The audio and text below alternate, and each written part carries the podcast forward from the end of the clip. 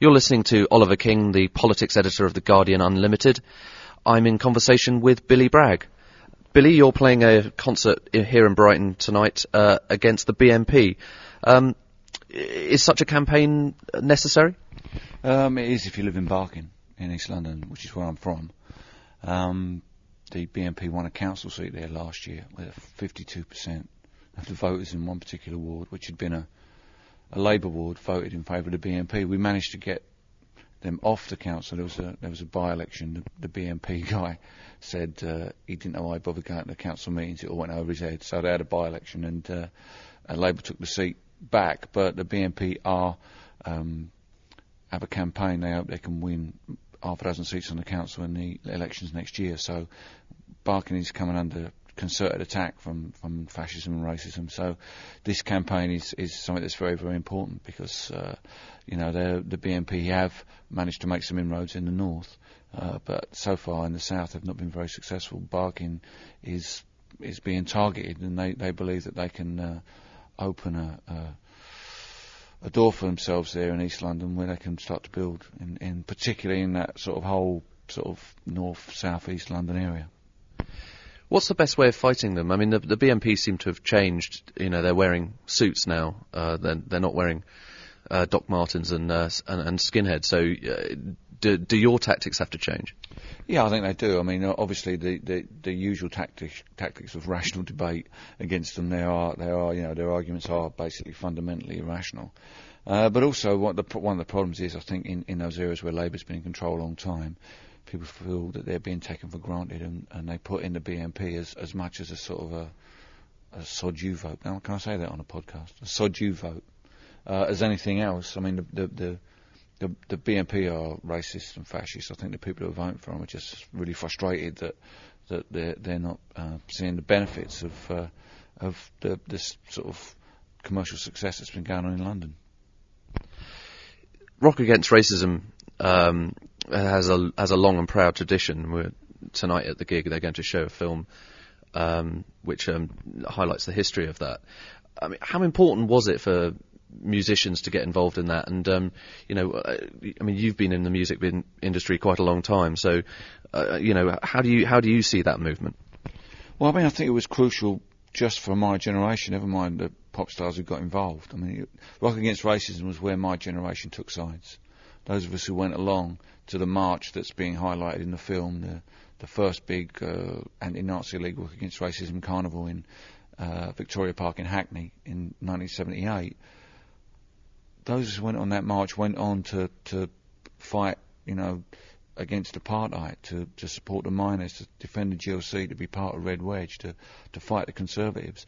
Before that, there hadn't really been that big political mo- movement that was really going to take on big issues in society. It was lacking. And Rock Against Racism said to, to, to young people, you know, are you going to accept this, this racism or are we going to stand together and fight these fascists? And fortunately, um, gladly, uh, that's, that's the way things went. I think Rock Against Racism made a crucial contribution at, at a very volatile time towards our multicultural society. You're a well-known Labour Party member. Uh, many musicians and uh, people, alternative, um, you know, artists and others uh, have a problem with the current Labour administration because of its policies in Iraq. Um, are you often confronted by by your fellow musicians um, who, who, say you shouldn't be doing that? Yeah, I mean it's quite a common thing. You know, you do have a problem. I'm, you know, I'm opposed to the war in Iraq, uh, and here I am working with with the Labour Party in the last general election. But the the truth is, whichever way you look at it, the only people who can beat the BNP and Barking the Labour Party. There's no point in us going around trying to say it any other way. And, and once you've stood up and supported the local Labour MP in Barking, who happens to be Margaret Hodge, uh, you know, it, it's not that hard to support other. Well, you find good candidates to support those other candidates as well. So, you know, I, I, I still believe the Labour Party is capable of, of changing this country for the better. They've put a lot of things on the agenda that weren't on the agenda before, um, and I think, you know, our greatest enemy in making a better society is not capitalism or conservatism, it's actually cynicism. And although this government does go around sort of uh, winding up cynicism uh, uh, among the population, I think you have to fight that and, and keep your eye on, on the progress that is out there to be made. Are you looking forward to a Gordon Brown government? yeah, I'm looking for. I think you know, after you've been in power for a long time, uh, that kind of change can be refreshing. It can be rejuvenating. I think everybody, you know, even Blair himself accepts it's time for him to go. Um, and we, we saw with with uh, Margaret Thatcher, if you cling on to power too long, how it can all go the wrong way. So I think uh, yeah, everybody would like that. Uh, you know, but only if there's going to be a change of dynamic, not if it's just going to be business as usual. So you know, that's that. I think that's a feel feeling that everybody down here has at the moment. Sooner rather than later.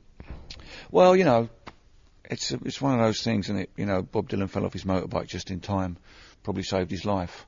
You know, maybe the Prime Minister, not obviously, I don't wish him for for motorbike, but you know, the same metaphorically, you do the same kind of thing. It might, you know, who knows.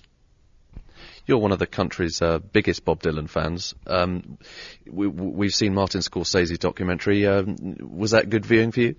For me, it was, yeah. I mean, I, I, saw it in the cinema, so you can imagine how great that was. It was really loud when they kicked off of uh, like a Rolling Stone.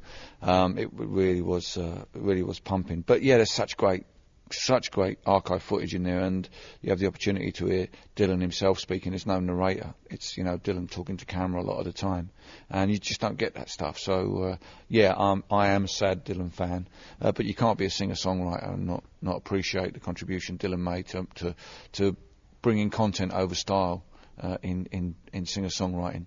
You know, this is a pretty you know trivial industry to be involved in. Um, but when you when you realise that there's you know what can be done with with the medium of pop music because you've heard Bob Dylan sing a hard rain's going to fall, it makes you think, well, yeah, it is worth pursuing this because it can, it is capable of carrying not just great emotion but great ideas as well. How important was he? I think without Bob Dylan, um, pop music really would would not have so much of its attitude. You know, Dylan's attitude to challenge his audience to make his own audience who love him and worship him shout Judas at him.